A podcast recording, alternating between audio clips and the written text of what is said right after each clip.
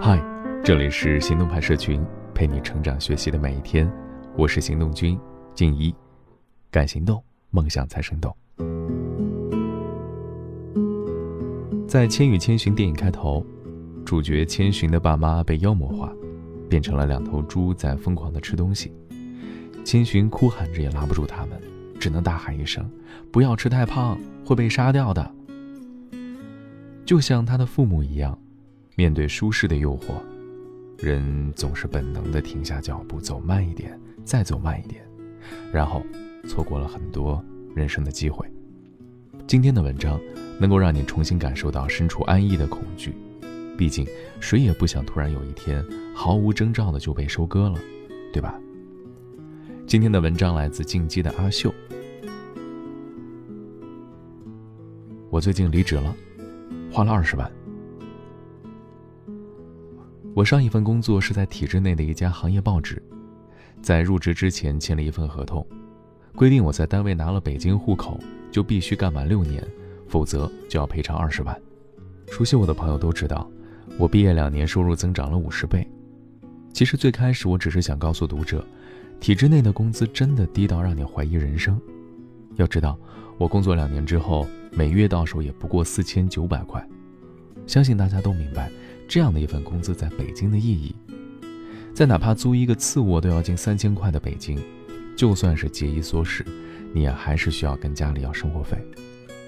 很多朋友问我当时为什么要开始写公众号，我都告诉他们实话，真心是因为穷，开始就想赚点生活费来着，可几乎没人相信。不过我离职还不仅仅是因为工资低，毕竟我写专栏也早就能养活自己了，更主要的是，我越来越发现。未来的大事不在传统媒体了，与其一边眷恋安逸，一边混吃等死，还不如跳到能够代表未来的行业，搏一把。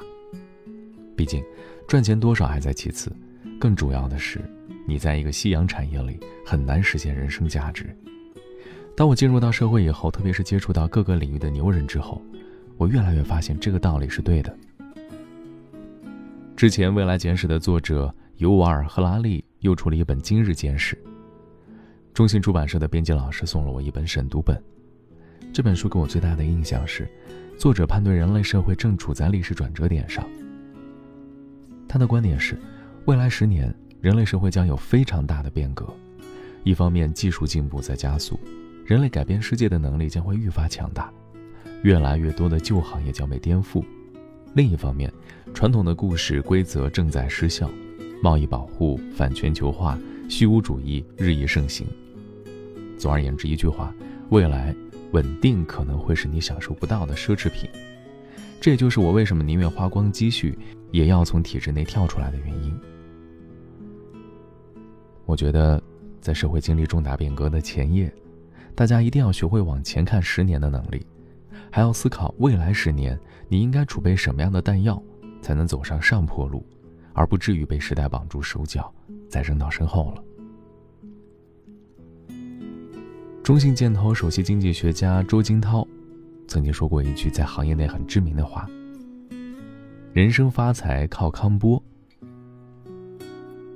这句话的意思是，每个人的财富积累在很大程度上都不是来自个人努力，而是来自经济形势给你的机会。小富靠勤，大富靠势。乔布斯带领苹果开创了个人电脑时代。但是戴尔后来居上，因为他抓住了个人电脑的浪潮。戴尔甚至在1998年就宣称已经看不到苹果存在的必要了。那个时候，乔布斯已经因为各种各样的原因被赶出了苹果，苹果的市场占有率还不到可怜的百分之二。但是天有不测风云，PC 时代很快就要让位于移动时代了。乔布斯回归之后，也没有纠结日薄西山的 PC 行业。而是瞅准机会推出了当时大家都看不懂的 iPod 和 iPhone，从此以后，苹果走上了上坡路，但是戴尔走了下坡路。到了2006年时，两家在市值上相遇了，两家都是估值800亿美元。那一天，乔布斯发了一封很简短的全员信，上面写着：“今天我们超过了戴尔，让我们继续努力。”今天走向私有化的戴尔，市值也就100亿美金上下。而苹果已经超过了八千亿美金，抓住时代大势的走上坡路，失掉时代大势的走下坡路。看起来很复杂，其实也很简单。这大概就是《三国志·诸葛亮传》里的最后一句话所说的：“盖天命有归，不可以智力争也。”那到底要怎么才能判断并抓住时代大势呢？首先，你要判断一个行业是不是有前景，最简单也最省力的，就是看最优秀的人才和资本是长期流向这个行业，还是逃离这个行业。很多人对在体制内工作的人有偏见，最毒的那一句就是“体制内是狗，体制外是狼”。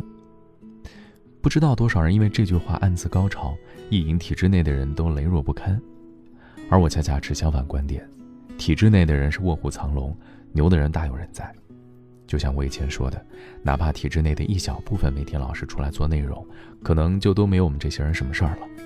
这在很大程度上，是因为我们体制现状造成的，导致以前很多优秀的人都流向了这个体制内，但是现在的情况已经有所改观。我周围已经有很多人离开了这个舒适区，而且从去年开始，关于央媒离职潮的讨论是越来越热。因为就像《今日简史》里面讲到的，我们这个世界正处在一个历史的拐点，正经历着工业文明和信息文明转向智能时代的巨变，优秀人才、资本都正在从很多传统行业离开。你也可以梳理一下过去十年增长最快的企业，必然都是人才和资本实力扩张最快的企业。比如 BAT、华为、小米、今日头条、美团，当然，这些人才和资本在这些快速扩张的企业里也获得了足够优渥的回报。为什么说优秀的人才和资本的流向意味着大事呢？其实想想也很简单，所谓的大事，很大程度上不就是这些最牛的人和资本创造出来的吗？吴军老师在《见识》这本书里提到过，一个人能走到什么程度，跟父母有很大关系。这里指的并不是父母的富有跟权势，而是你的父母有没有看清未来的能力。网上有一句特别残酷的话：如果你的父母没有成功过，不是土豪，或者是处级干部以下，那你在做决定的时候千万不要听他们的，因为他们很可能是错的。原作者说，因为人所有的行为都是受认知操控的，你的父母一生都在社会底层，那么他们的行为和思考是很难靠自己突破圈层局限的。你们看十年的能力几乎是不存在。如果你要听他们的话来规划人生，那就必死无疑。这句话从道德上来讲我不是很认同，但是从道理上来讲，我却很难不认同。离职以后，很多体制内朋友找到我，他们告诉我，自己也很想离开体制内，但是发现自己在这里工作了几年以后，想法特别复杂。一方面是恐惧，害怕自己找不到新工作。又或者未来会失业，另一方面是不舍。虽然体制内单位薪水低，但是真的很轻松啊。出来以后怕是没这么轻松的工作。但真的不是这样。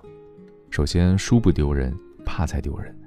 你之所以怕找不到新工作，又或者是未来可能会失业，归根结底还是你自己的腰板不够硬。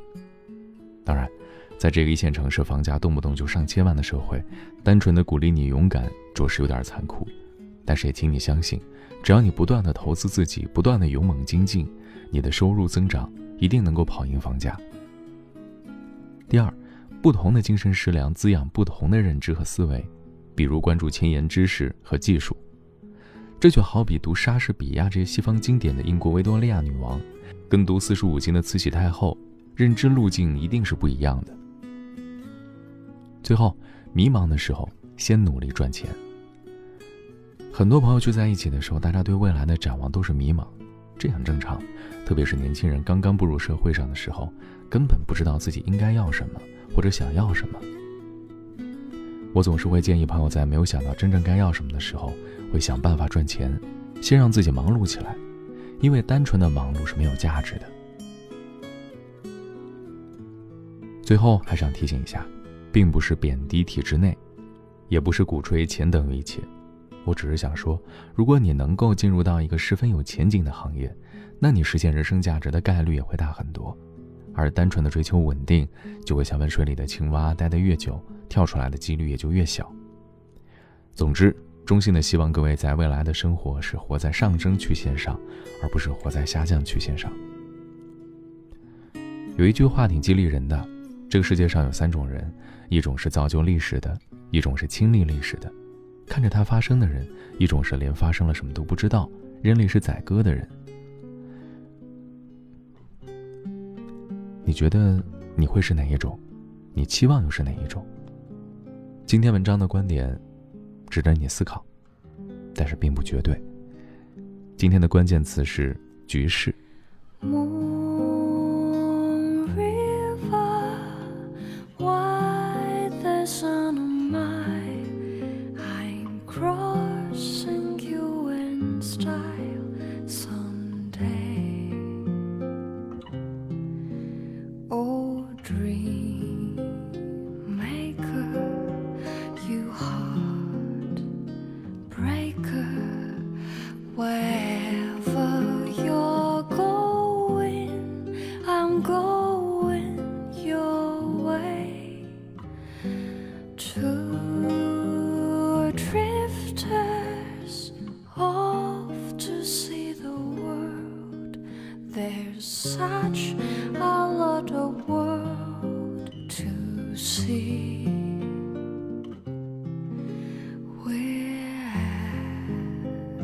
After the same